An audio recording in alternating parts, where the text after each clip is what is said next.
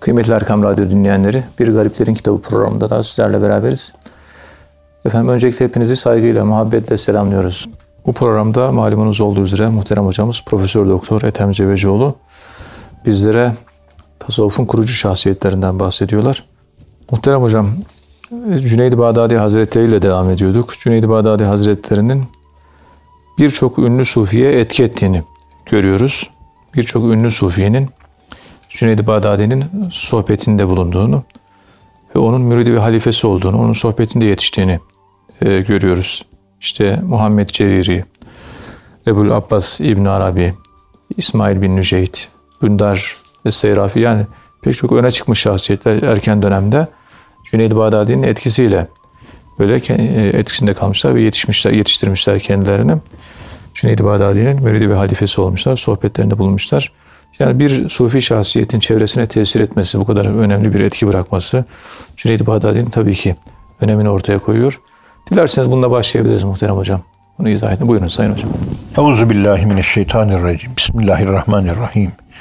Elhamdülillahi Rabbil alemin. Ve salatu ve selamu ala Resulin Muhammedin ve ala alihi ve sahbihi ecmain ve bihi nesle.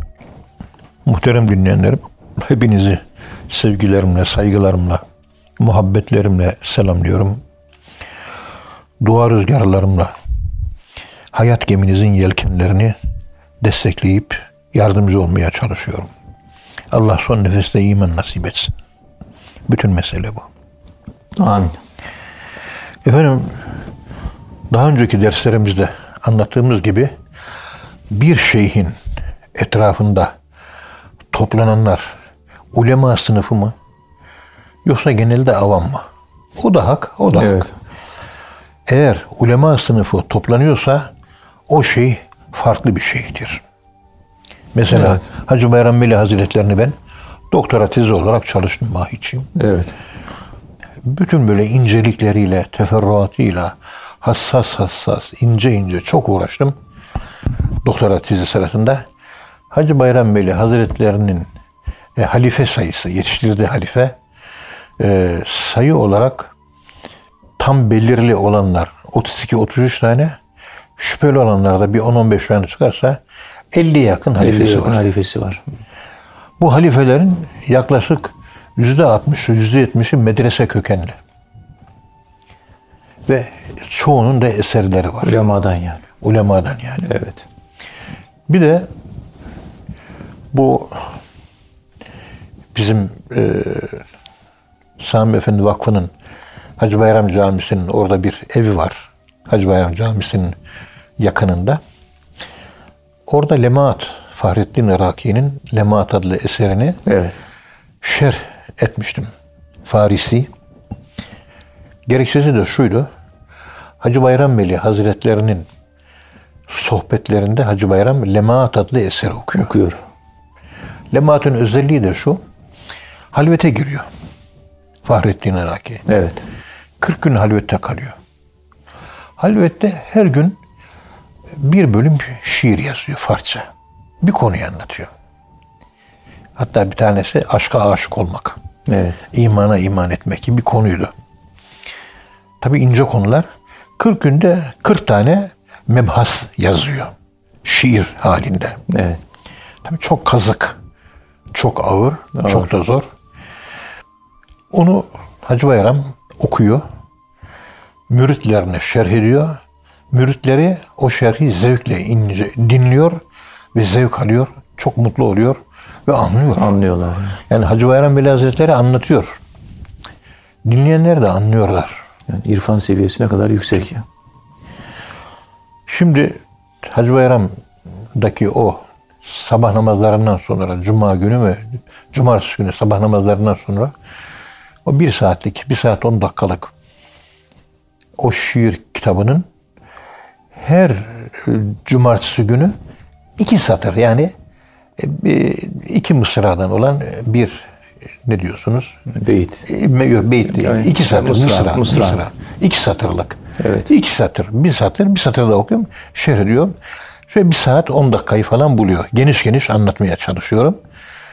Şimdi o kadar ince konular var ki çok inceliklerine daldığımız zaman dinleyenlerin hepsi anlıyor gözüküyor. Dışarı çıktıkları zaman ya beni dinlerken anlıyormuş edası görüyorum. Evet. Zevk alıyorlar, anlıyorlar ve anlıyoruz hali var. Bir de dinliyorum ki anlattığım konuyu sorunca kafalarında hiçbir şey kalmamış. Zevken ruh doğru olduğunu tasdik ediyor. Evet. Büyük zevk alıyorlar. Zevk alıyor. Evet. Tabii sufi olmayan, tasavvufi meşrebi olmayan bir insanlar o sohbetleri hiç zevk etmez. Zevk etmediği için de hiç de kolay kolay anlayamaz. Evet. Çok zor, ağır meseleler. Ona rağmen günümüzün dervişleri ben Hacı Bayram değilim. Hacı Bayram'dan daha basit anlatıyorum. Evet. Onun gibi alim, onun gibi büyük bir maneviyat üstadı değilim. Benim eksik anlatımımı dahi bu devrin dervişi anlatı anlamıyordu. Evet. Ya benim gibi nakıs birisinin yapmış olduğu açıklamalar basit, çok basite irca ediyorum. Hatta basite, basite irca ediyorum diye diğer tasavvuf hocaları bana kızarlar biraz. Kızarlar, bayağı ciddi kızar. Ama halk anlamıyor. Ne yapacaksın? İndirgeme metoduyla anlatıyorsunuz. Evet. Yukarıya aşağı indirmek zorunda. Ve ama zevk alıyor. Herkes mutlu oluyor. Dinlenmişlik oluyor. Dingin bir ruh, sükunetli bir ruh hali, huzur, huzuru yakalamışlık ve itminan yani imanın artması olayı İman buluyor. nasıl oluyor? Evet. Düşünün o ağır eser, ağır vahdidi vücut eseri.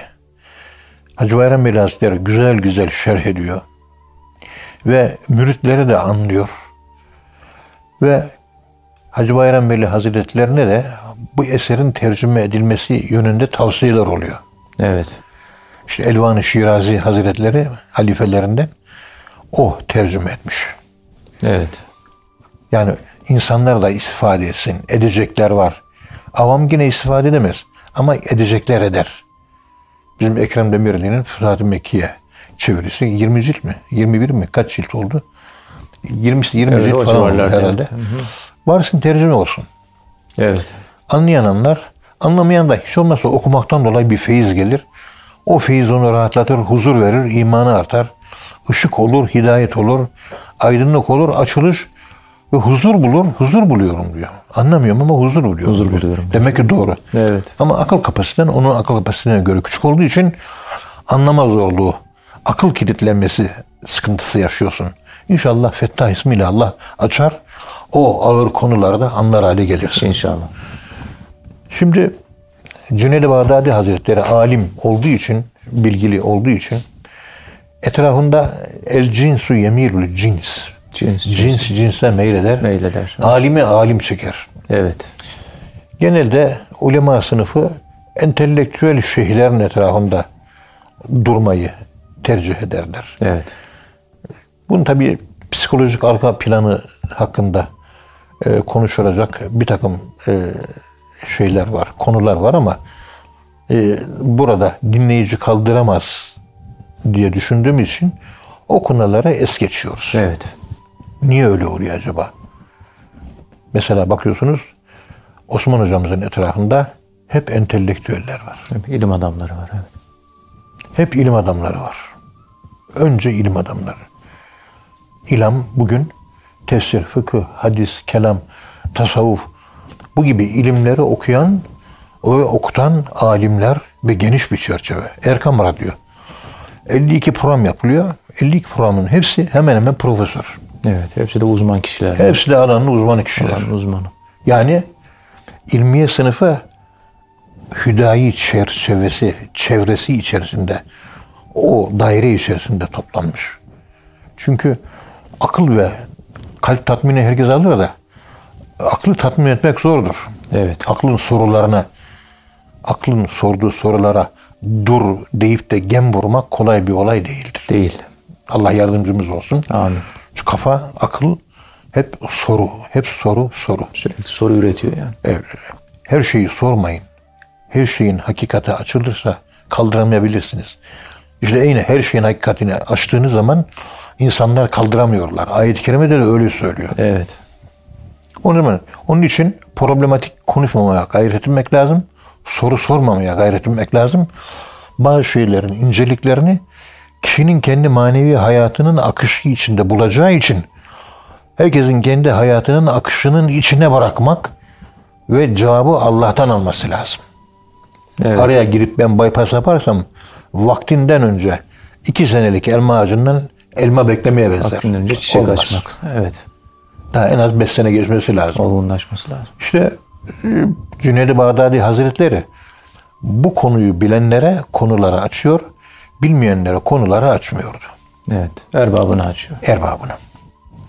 Erbabından gizlemek de zulümdür. O da zulüm. Yani sen bu konunun erbabısın, ben de erbabıyım. Benim takıldığım bir iki konu var. Senin takıldığın, senin kilitlerini ben çözeceğim. Evet. Kendini bana aç. Ben de kendi kilitlerimi sen çözeceksin. Ben de kendimi sana açmalıyım. Konuş diyeceğim. Konuşacaksın. Anlatacaksın. Anlamaya çalışacaksın. Anlam senkroniyi yaşayacaksın. Akıl senkroniyi. Empati senkroniyi. Ve bunun içinden e, ışık, aydınlanma, karanlıkların gitmesi, kilitlerin çözülmesi, Fettah ismi, Evet. En-Nur ismi tezahür edecek. El-Hadi ismi, hidayete Hidayet. erdirilme. Evet. Ve hüdü ilel kelimit tayyibi ve hüdü ila sıratın müstakim ayet-i kerimesi tecelli edecek. Güzel söze, böyle hakikati anlatan tatlı sözlere Allah tarafından yönlendirildiler. O güzel sözleri konuşa konuşa da halleri dönüştü. Sırat-ı müstakime hidayet olundular. Bu sır ortaya çıkıyor. Şimdi Cüneyd-i Bağdadi'nin etrafındaki böyle demir leblebi gibi, deve dişi gibi güçlü, kuvvetli insanlar var. Hem ilmi olarak hem tasavvufi olarak. Evet. Bunlardan işte Ebu Muhammed el-Ceriri. Yine bunlardan Ebu Abbas İbnül Arabi. Bu bizim bildiğimiz Muhyiddin Arabi değil tabii. Evet. Başka. Süleyman bin Nüceyt. Bu da Selef Sufilerinden. Ali bin Bündar. Aynı şekilde hem alim hem sufi. Bu Sayraflı. Ebu Bekir Şibli. Bu da yolun büyüklerinden ve Cüneyd'in talebelerinden, arkadaşlarından, ashabından. Mümşat Eddineveri. Abdullah Eşşarani, Muhammed bin Ali el-Kettani, Ebu Bekir el-Vasiti, Ebu Amr el-Züccaci bunlar e, Cüneyd-i Bağdadi Hazretleri'nin sohbetinde bulunmuştur. Evet. İbn-i Mülakkın sayfa 137'de böyle söylüyor. Şimdi burada şöyle bir durum var. Fakir Mevlana Hazretlerini anlamak. Anlamak. Mevlana Hazretlerini anlamak için önce babasını anlayacağız. Babasının marifetli eseri var. Babasının hayatını okuyacağız. Marifetli eserini okuyacağız. Orada eskatoloji, efendime söyleyeyim, bilgi problemi, Allah, kainat, insan Evet. vesaire tasavvufi konular, varoluş problemleri oradan çıkaracağız. Çünkü Marif adlı eserde babası ne anlattıysa o anlattığı şeyleri oğlu mesela e, Mevlana Celaleddin Rumi Hazretleri e, Burhanettin Muhakkak Tirmizi Kayseri'den gelip de Mevlana Hazretlerini seyr çıkartıyor ya. Evet. Seyr sırasında babasının Marif adlı eserini defalarca okutmuş. Defalarca. Bir kitap. Babasının kitabı. El Marif. Defalarca okuyor. Evet. Belki yüzlerce kere okudu. Çünkü beş, beş buçuk sene, dört buçuk sene beraber kaldılar. Seyr-i Sülük, Murakabe-i Muhabbet ve dört fena makamı. Ve ondan sonra Mevlana Celaleddin Rumi Hazretleri babasının o marifiyle seyr-i sülükünü çıkartmıştır. Formel seyr-i Formel sülükü. seyre sülük. Evet. Ondan sonra ikinci olarak tesir eden Seyyid Burhanettin Muhakkak Tirmizi. Onu okumak lazım. Evet. Onu anlamak lazım. Onu incelemek lazım. Ya Mevlana anlamadan önce hocalarını. Ondan sonra kimi anlamak lazım? E, şu sözü Şems Tebriz'i anlayacağız. Onun da makalatı var biliyorsunuz. Yani o makalatta ne varsa Mevlana'da da o var. Aynen. Mi? Babasını ve iki tane hocasını okuyacağız. Okuduktan sonra Mevlana'nın Mevlana bir bina ise o binanın temelini göreceğiz. Fikri arka planı. Evet fikri onu oluşturan Mevlana'yı inşa eden arka planı oluşumu nedir onu göreceğiz. Ha. Ondan sonra Mevlana'nın talebeleri Hüsamettin Çelebi'yi anlayacağız. Oğlu işte Sultan Veled, iptida, evet. iptidaname sahibi. Onu anlayacağız. Ve etrafındaki entelektüel oluşum, saraydan gelen bir bağlılar var. Efendime söyleyeyim, Sadrettin Konevi var mesela. Konevi var. Mevlana, evet. Mevlana ile temas halinde. Evet. Evet, Sadrettin Konevi'de vahdede vücut olarak ne varsa e, üç aşağı beş yukarı Mevlana'da da o hmm. farklı bir şey değil. Evet. Aynı şehirde yaşıyorlar. Şehirde küçük temas halinde ve görüşmeleri var. Sohbetleri var. Öldüğüm zaman cenazemi Sadrettin Konevi kıldırsın demiş durmuş. Evet. Yani arkadaşı belki de talebesi de olabilir. Her ne kadar Muhyiddin Arabi Hazretleri'nin talebesi de olsa. O zamanki Konya kültür muhitini iyi anlamak lazım. Evet. Vahdet vücuttan biraz behrement olmak lazım. Şiir dünyasına girip şiir dünyasından da biraz haberimiz olması gerekiyor. Çünkü Yunus Emre, Yunus Emre ile çağdaş ve Karaman'da hakiki mezarı Karaman'da olan evet, yüzde yüz mezarı Karaman'da olan Yunus Emre Yunus Emre'nin e, bizzat dini, tasavvufi, ahlaki, maneviyatla ilgili görüşlerini de iyi anlamak lazım. Çünkü aynı devrin, aynı çağın, aynı düşüncenin, aynı kültürün yani aynı kültür havzasının insanlar bunlar. Evet. Ne kadar renkler farklı olsa da asli renkleri bulmak mümkün. Asli kalın çizgileri çizmek ve onları tespit etmek mümkün. İşte Mevlana'yı anlamak için bu arka plana ihtiyaç arka olduğu gibi çevresini tanımak burada lazım. Burada Cüneyd-i Bağdadi Hazretleri üzerine yapılmış bir doktora tezi yok benim bildiğim kadarıyla. Süleyman Ateş'in işte bir şey. Doktora tezi değil. değil. Doktora tezi değil. Travay. Evet. Çalışma. Evet. Belki doktora tezinden daha güzel. Ama bir doktora tezi seviyesinde en son eserleri, eserleri var zaten. Evet. Risalelerini yayınlamış. Tamam. Bir mukayeseli daha sonraki zamanlara tesire, Cüneyd'in aldığı tesirler ve verdiği tesirler. Bir Cüneyd üzerine bir müstakil doktora tezi yapılması hmm, lazım. Evet. Yani Süleyman Ateş Hoca ki İslam Ansiklopedisi maddesi olarak yine o, Süleyman Ateş'i görüyoruz. Evet. Olduğu halde. Şu an bir çalışma yapılabilir evet. Daha. Yani anlamak için Cüneyd-i Bağdadi'yi işte Abdullah Şahrani'yi okumak eserleri varsa Kettani'nin eserleri, Ebu Bekir Vasiti bunların çoğunun eserleri var. Evet ne kadar talebesi varsa tespit edeceğiz. İşte 20-25 yana kadar talebesi olduğu çeşitli kaynaklarla hmm. zikrediliyor ama 10 tanesi kesin. O 10 tanesinin eserlerini bulacağız. Onların fikirlerini. Hmm. Evet. Onların fikirlerinin üzerinden hocalarına gidiş. Onların fikirlerinin e, özünü, asli karakterini kendi hocalarında bulmak. Evet. İlk tohumu çünkü hocalar hocalarında. Atmış. Evet. Fikri dölleme, manevi dölleme kendi hocalarından geliyor. Ondan dolayı kendilerinde gören açılımlar kendilerinden kendilerinin feyiz aldığı yerle alakalı bir tezahür, bir açığa çıkış ve bir tekamül görülür. Evet. Onun için hangi şeyhe bağlıysanız onun kemalatına bağlı olarak müritlerde açılımlar gözükür. Ona göre zuhuratlar gözükür. Şeyh Efendi'de biraz edebiyat varsa, edebi zevk varsa müritler arasında pek çok şair çıkıyor. Evet. Dölleme o yönde çünkü. Yok ilim adamıysa müritlerin çoğu ilim adamı oluyor. Evet. Bugün gözümüzle gördüğümüz hakikat de bundan ibaret. Şu olay kısaca e, Cüneyd-i Bağdadi Hazretlerinin etrafındaki entelektüel kesimin olmasını göz önünde bulundurursak bir doktora tezi çalışılırsa Cüneyd-i Bağdadi'nin hocaları etkilediği şahsiyetler, etkilendiği şahsiyetler. Yani etki evet. aldığı ve etki verdiği şahısları da tek tek incelemek gerekir. Pek evet. çok tarikat silsilelerinde, silsilelerinde Cüneyd-i Bağdadi'ye yer verirler. Evet. Allah razı olsun hocam. Muhterem dinleyenler programımızın birinci bölümünün sonuna geldik. İkinci bölümde tekrar birlikte olacağız inşallah. Efendim şimdi kısa bir ara.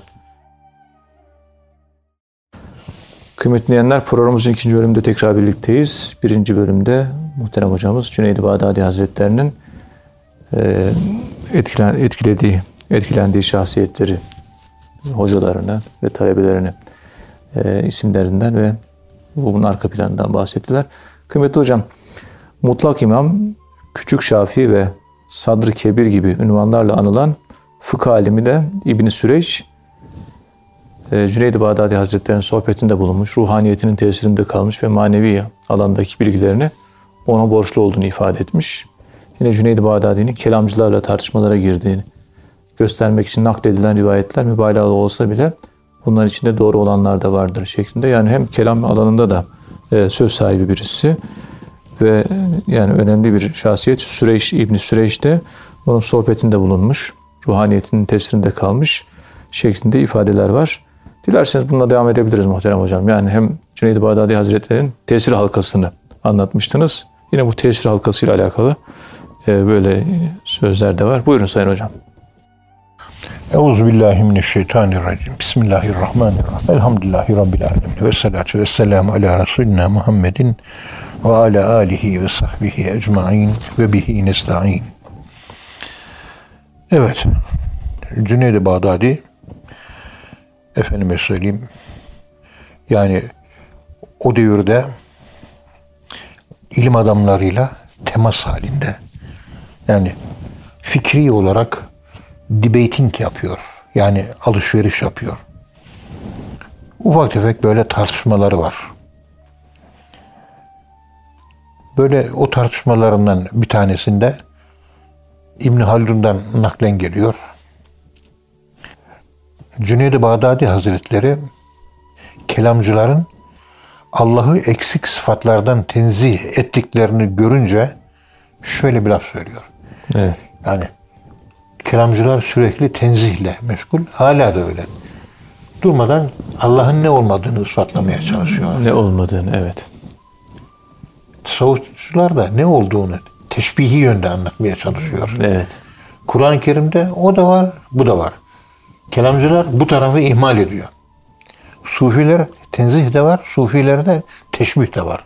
Evet. Muddin Arabi Hazretlerinin teşbih ve tenzih arasında o kendi tevhid inancını, Allah'ı tevhid etmeyi, e, vahdeti, varlığın birliğini, vahdeti vücudu anlatmasının arka planında işte bu Allah neye benzer, Allah hiçbir şeye benzemezin o tam ortasında. Evet. Allah insan değildir kesin. Değil. Ama Allah bir hiç de değildir. Kelamcılar farkına varmadan Allah hiçe indirgiyorlar. Farkında değiller ama bunu. Değil dediğimiz şeyler de değil yani. Yani değil dediğimiz, Evet. hiç dediğimiz de bir varlığı var Evet. nihayet. Evet. Mesela diyor ki bu durum karşısında Cüneyd-i Bağdadi kendisinde eksiklik bulunmayan Yüce Allah'ı eksiklikten ve kusurdan tenzih etmek aslında dikkat et kusur kelimesini kullanıyor. Kusur eksik anlattım. O da eksik anladım. Evet. İllallah diyorsunuz diyor. Benim dediğim gibi la ilahe nerede? Evet. Hep Allah Allah Allah Allah.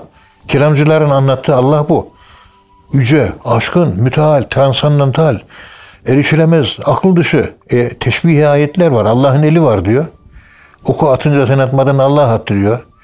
Allah geldi diyor. Evet. Buna benzer e, Allah'ın yüzü var diyor. Fe eynema tüvellü fesemme veçhullah diyor.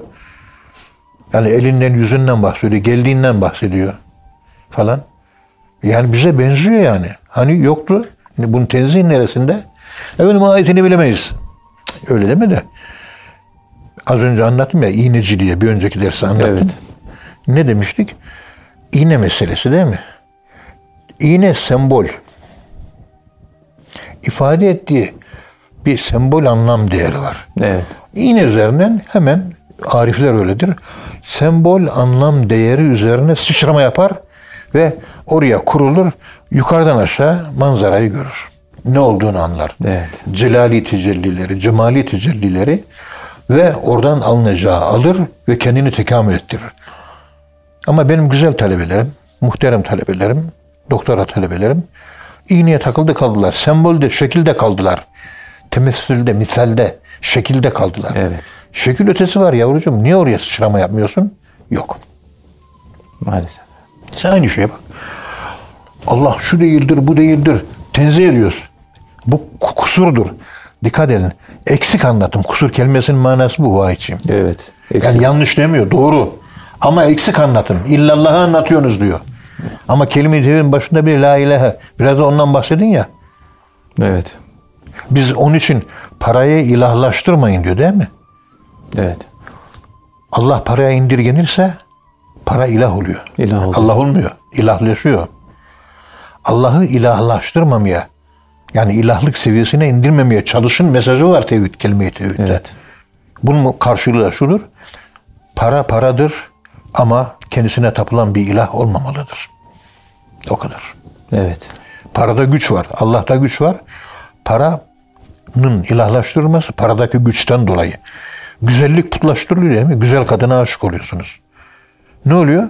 Kadının kendisi Allah'ın güzelliğinden bir yansıtmada bulunuyor. Kadında değil. O güzelliği veren Allah'a dönüp bak. Para değil. Paranın gücünün Allah'tan gelişine bak. O gücün üzerinden Allah'ın gücüne sıçrama yap. Allah'ın Teala'nın gücünün açılımı çok. Para üzerine açılım bir tanesi sadece. Siyasal güç var, sosyal güç var, kültürel güç var, psikolojik güç var, madde gücü var, mana gücü var, bakış gücü var, dinleme gücü var, konuşma gücü var. Hepsi onların güç. Güç. Sen bir tane külli olarak alemde Allahü Teala'nın El Kadir El Mükter isminin ayna olarak yansımalarını görüyorsun. Aynanın kendisine Allah diyorsun. Allah diyorlar. Evet. Paraya Allah diyor bugünün Müslümanı. Onun için Ömer Lütfü Mete'nin dediği gibi Allahsız Müslümanlık yaşıyor. Evet. Aynaya takılı kalıyor. Para bir aynadır. Allah'taki gücün farklı bir yönünü bize arz ediyor. Aynadaki sureti yani. Yani sonsuz yansımalarından Evet, bir tanesi de tanesi. paranın üzerinden yansıyor. Ama para diyor onda boğuluyor. Benim güzel talebelerimin iğnede boğulduğu gibi. Evet. Understand me? Yes. Okay, everything. Evet. Her şey yolunda mı? Evet. Şu, bütün sıkıntı bu, bu sıkıntıyı hala yaşıyorum. Hala anlatamıyoruz. Hala anlatmakta zorluk çekiyoruz. Ama la ilahesi olmayan illallahlı bir kelime-i tevhid anlatıyor bütün Müslümanlar. Bu şekilde inşa edilen bir Allah bizim Kur'an-ı Kerim'in anlattığı Allah değil. Yarım tevhid o. Kur'an'da tenzih var ama teşbih de var yavrum. Tenzih ve teşbih ikisi beraber. İşte bunun Arabi Allah ikisinin tam ortasında diyor. La ilahe teşbihiyle illallah tenzihinin tam arası diyor. Evet. La ilahe dersen eksik. İllallah dersen o da. Kusurlu kelimesini kullanmış bak. Allahü Teala her türlü noksandan, yaratılmışlıktan bilmem ne tenzih etmek sırf bu şekilde anlatmak, tenzihi anlatmak noksan anlatıştır. Yani kusurdur diyor. Evet. Eksiklik. Yanlış demiyor bak vahiyçiyim. Yanlış değil. Kusur, Eksik. kusurlu. İşte günümüzün Müslüman da bu. İllallah diyor. E be yavrum, be yavrum bir de başında bunun la ilahe var. Bu ne olacak? Yanlış değil ama eksik yani. Anlattığım gibi sembol üzerinde kalıyoruz. Para sembolü üzerinde kalıyoruz. Onun ifade ettiği anlam değere yükselmiyoruz. Evet. Yükselemediğimiz için hani her şey bir ayet Allah'ı gösteriyor. Hepsi bir ayet. O aynanın göstermiş olduğu Allah'ın kudretinin ne kadar olduğunu paranın küçücük bir kudreti var. Bütün insanlar onu büyü, kutsuyor. Büyütüyor. Allah'ınki sonsuz. Sonsuz Bak, ufacık kuvvet. bir tecellisinin önünde bütün insanlık para uğruna ölüyor değil mi? Evet. Fransa gidiyor Afrika'yı sömürüyor. Amerika gidiyor dünyayı sömürüyor. İngiltere gidiyor 37 tane dominyonu var. Hep sömürüyorlar. Almanya sömürüyor. Hepsi sömürüyor. Bir güç. Güç yani. Ya bunların üzerinde bir de Allah'ın gücü var. Allah'ın gücü hepsinin üzerinde. Hep bunlar bir ayet. Ayet Allah'ı gösteren işaret. Yani ayna. Allah'ın yansıdığı yer. Evet. Bütün kainat ayet değil mi? Bütün kainat okunması gereken ayetlerden ibaret değil mi? Evet. Tabi böyle konuşmalarımızın arasında bunları anlatarak bizim konuşmalarımızın anlaşılamamasının sebebi üzerine de bir takım e, açıklamalar kendiliğinden geliyor. Daha Gelmiş önceden geldiği zaman kapatıyorduk. Şimdi bak tam yeri geldi cuk taşı yerine oturtturdu. Tam yerine oturdu evet. İşte aynı şeyi Cüneyd-i Bağdadi Hazretleri söylüyor. Ne yapıyor? Anlayanlara perdenin gerisinden anlatıyor. Biz de anlayabileceklere perdenin gerisine gidiyoruz.